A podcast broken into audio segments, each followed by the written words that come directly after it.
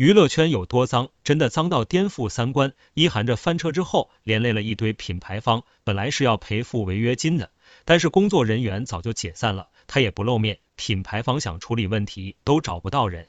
两之前，快活姐得罪了家里不少亲戚，现在家里人再起内讧，都找他父母要钱。之前引力哥说的事情，不少都是他家亲戚抖露出来的。三钻石姐挺喜欢炫富的，不过最近查的严，她也开始低调了。四海棠和小杨两人会避嫌，但是私下还是有交集的，只是在录制节目的时候避嫌。五最近洗发水又有一个发展对象，对方实力不如洗发水。六小眼睛和女友已经领证了，是小眼睛提出来的。之前是女友逼得紧，现在小眼睛觉得女友知道太多了，只有和女友好好的才是对自己最有利的。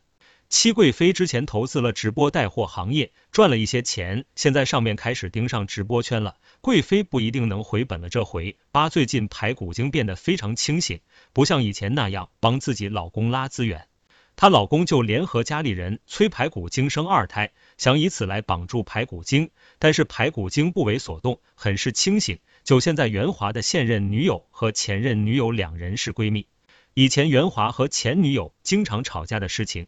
前女友还会和现女友吐槽，没想到现在两人走到了一起。当然了，闺蜜也做不成了。石果丽叔的儿子在做服装租赁生意，把服装租给剧组。虽然这个生意看似不起眼，但是很赚钱。